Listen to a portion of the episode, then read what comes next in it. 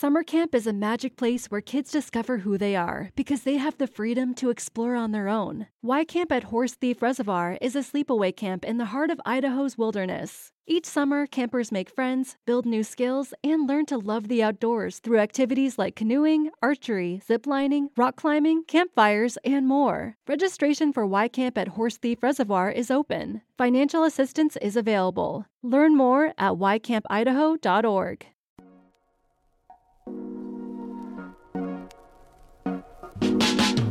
Welcome to the Kottke Ride Home for Friday, June 25th, 2021. I'm Jackson Bird. Researchers have found evidence of a coronavirus epidemic from 20,000 years ago. A new blood test that can detect 50 different types of cancer, and what the lowercase i in Apple products stands for, and why they stopped using it. Here are some of the cool things from the news today. We know that coronaviruses, like COVID 19, the common cold, and more, have been responsible for their fair share of epidemics. The current one, of course, as well as MERS beginning in 2012 and SARS beginning in 2002. But the history of coronavirus epidemics goes back a lot further. Like, a lot further. According to a new analysis published yesterday in the journal Current Biology, major coronavirus outbreaks were apparently happening 20,000 years ago. This ancient form of a coronavirus was devastating enough in its impact in East Asia to leave an evolutionary imprint on the DNA of people today, according to the New York Times. Prior to this study, tracking the history of coronaviruses has mostly involved looking at the genes of the pathogens. Researchers have been able to track a mild coronavirus, a type that would only cause a minor cold, back 820 years. But before that, not much. Now, this new study has looked at the effects of the viruses on the DNA of humans, as opposed to the viruses, and found a lot more. But first, a little context on how viruses change over time. Quoting Cosmos, Viruses are very simple creatures with the sole objective to make more copies of themselves, says Yassine Souilmi of the University of Adelaide, a co-author of the study. Their simple biological structure renders them incapable of reproducing by themselves, so they must invade the cells of other organisms and hijack their molecular machinery to exist. To do this, a virus will hijack the function of proteins made by the host cell that ordinarily help the cell make new DNA, which allows the viruses to replicate themselves. These hijacked proteins are called viral interaction proteins, or VIPs. End quote. And from the New York Times, quote, in recent years, lead author Dr. Enard and his colleagues have searched the human genome for these patterns of genetic variation in order to reconstruct the history of an array of viruses. When the pandemic struck, he wondered whether ancient coronaviruses had left a distinctive mark of their own. He and his colleagues compared the DNA of thousands of people across 26 different populations around the world, looking at a combination of genes known to be crucial for coronaviruses, but not other kinds of pathogens. In East Asian populations, the scientists found that 42 of these genes had a dominant version. That was a strong signal that people in East Asia had adapted to an ancient coronavirus. The scientists then tried to estimate how long ago East Asians had adapted to a coronavirus. They took advantage of the fact that once a dominant version of a gene starts being passed down through the generations, it can gain harmless random mutations. As more time passes, more of those mutations accumulate. Dr. Enard and his colleagues found that the 42 genes all had about the same number of mutations. That meant they had all rapidly evolved at about the same time. End quote. The researchers estimate that all of the 42 genes evolved around 20 to 25,000 years ago over the course of a few centuries. And estimating exactly when the epidemic that precipitated these changes occurred will be a lot more difficult. But that's not exactly the aim here. The bigger takeaway is understanding how these mutations affect us and figuring out if we can leverage this information to develop drugs and fight future outbreaks. Quoting co authors Souilmi and Dr. Ray Tobler in Science Alert, Further testing revealed that the 42 VIPs are primarily expressed in the lungs, which is the tissue most affected by COVID 19 symptoms. We also confirmed these VIPs interact directly with the SARS CoV 2 virus responsible for the current pandemic. Other independent studies have also shown that mutations in VIP genes may mediate SARS CoV 2 susceptibility and the severity of COVID 19 symptoms. In addition, several VIP genes are either currently being used as drug targets for COVID 19 treatments or are part of clinical trials trials for this purpose. Several of the adaptive VIPs identified in our study are also drug targets for other types of viruses, such as Zika virus and hepatitis C. Several of these drugs have been successfully repurposed and suggest that others could potentially be repurposed for COVID 19 treatment. End quote. And while the authors are optimistic about the potential for more effective treatment, lead author David Enard also warned that the finding from 20,000 or so years ago, showing that the coronavirus then was around for many, many years, quote, should make us worry. What is going on right now might be going on for generations and generations, end quote. So even more reason to continue this research because while it could indicate the long lasting impact of certain viruses, it will also help us develop even more effective treatment. As Tobler and Souilmi concluded in Science Alert, quote, by uncovering the genes previously impacted by historical viral outbreaks, our study points to the promise of evolutionary genetic analyses as a new tool in fighting the outbreaks of the future. End quote.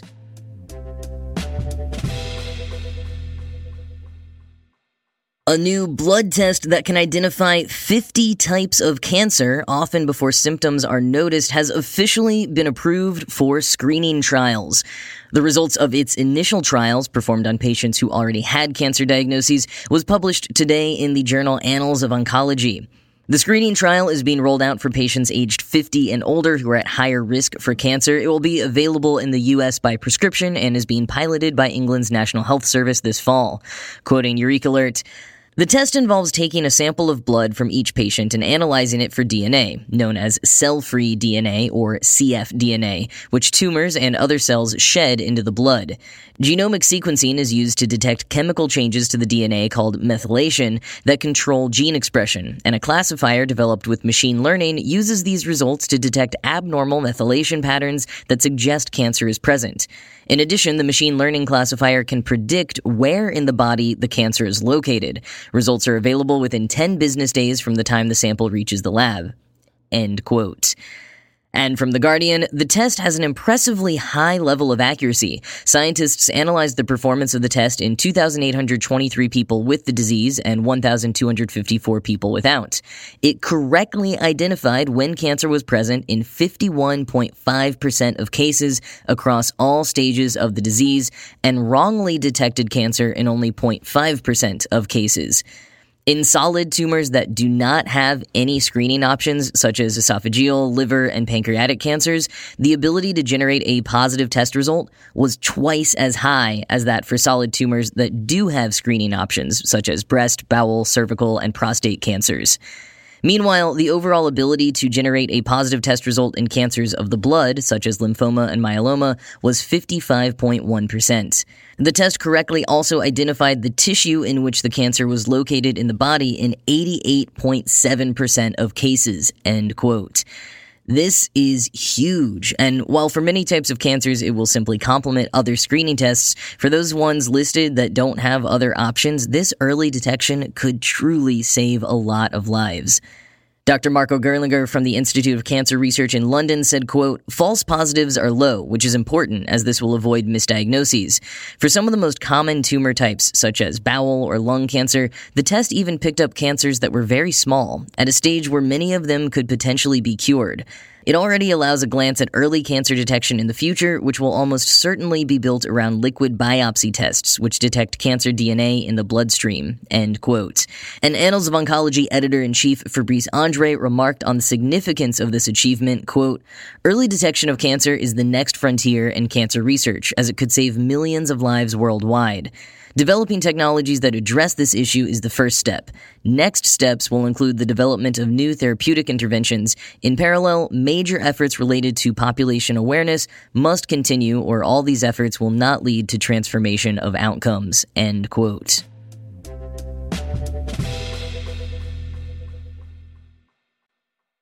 Have you ever wondered why so many Apple products have a lowercase i in front of their name? If you've read Techmeme Ride Home host Brian McCullough's book, How the Internet Happened, you may already know. But there's also the question of why they stopped using the i. Nowadays, we have the Apple Watch and Apple TV, not iWatch or iTV. Greg Wyatt Jr. over at the Apple Explained YouTube channel posted a pair of videos over the past month answering each of those questions. And by the way, if you're not already a subscriber, I highly recommend his channel. He tackles so many questions like why the iPhone's snooze button is 9 minutes and why their products come with stickers, all in a super succinct and straightforward format. A lot of the videos are just under 3 minutes long, so it's easy to get sucked in and watch a ton of them in a row. But right now, let's talk about that i. As both Wyatt at Apple explained and Brian in his book point out, when the iMac debuted in 1998, Apple was specifically positioning it to be a computer for the internet era, one that would connect faster and be more user friendly. So that little i stood for internet. But it also stood for individual, instruct, inform, inspire, and probably whatever other I words you could think of.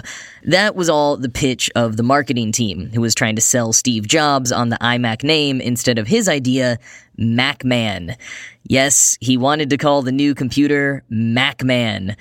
Just imagine if that naming scheme had kept up. Like, would we have gotten Podmans and Padmans and Phone Mans?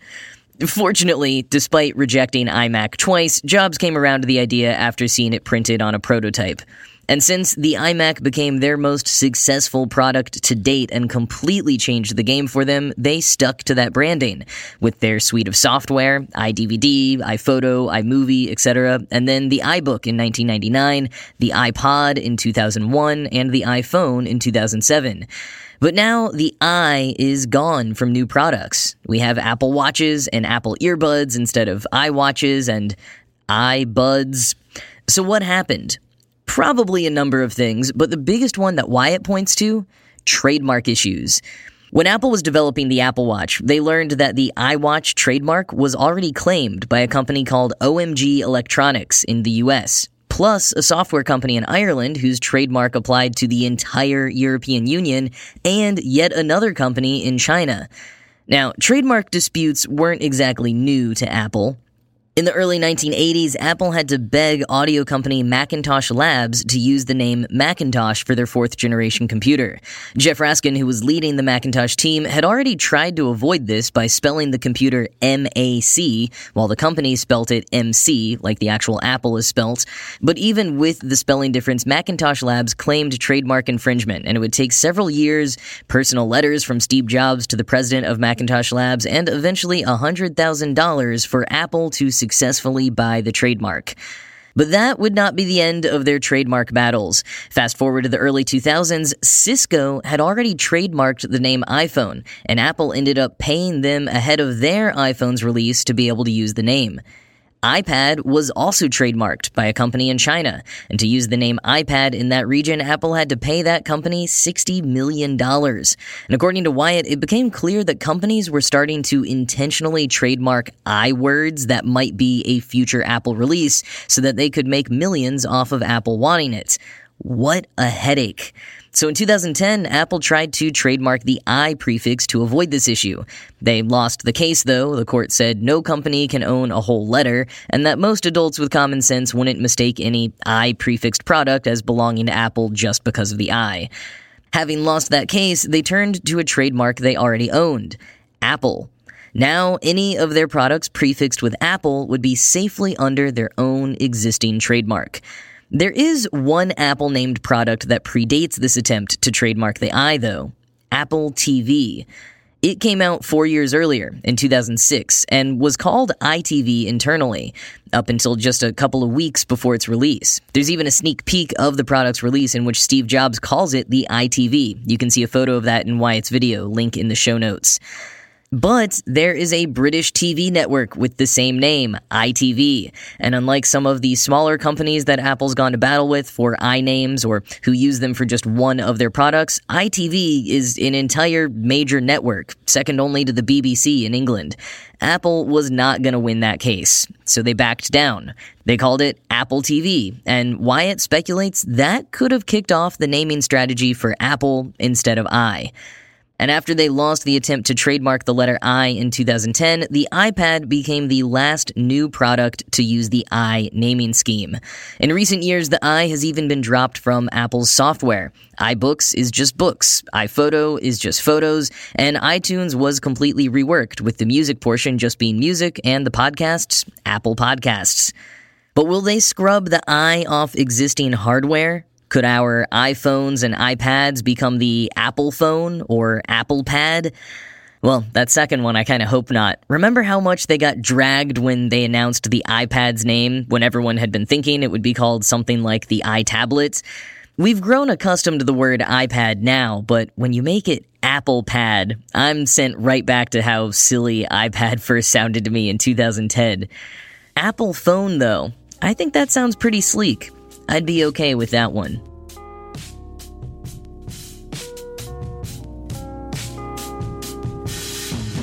Well, Andrew Garfield is apparently just starring in every super niche interest of mine these days.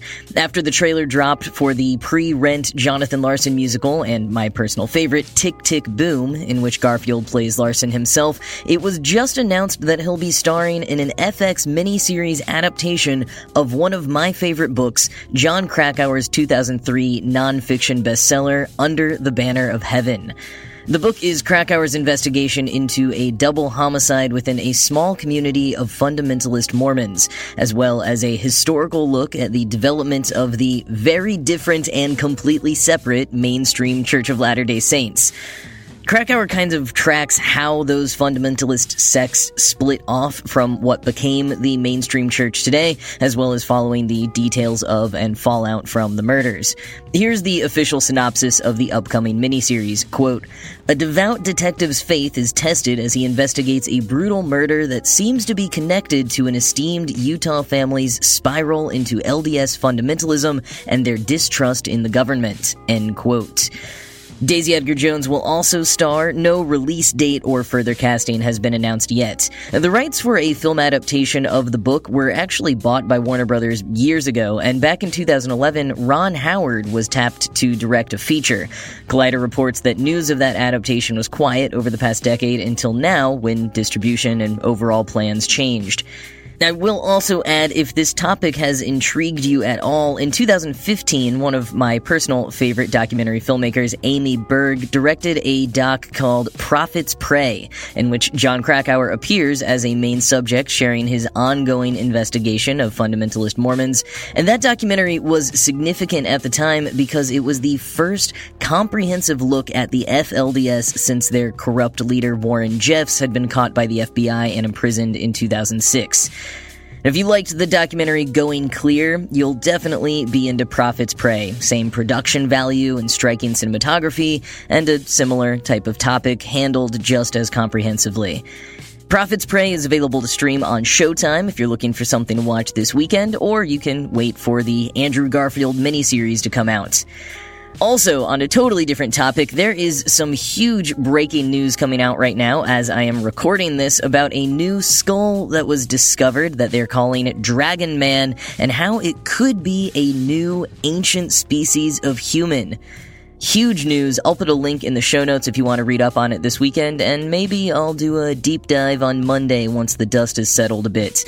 But that is it for this week. As always, this show was produced by Ride Home Media and Kottke.org. I am Jackson Bird, and I will talk to you again on Monday. Have a great weekend.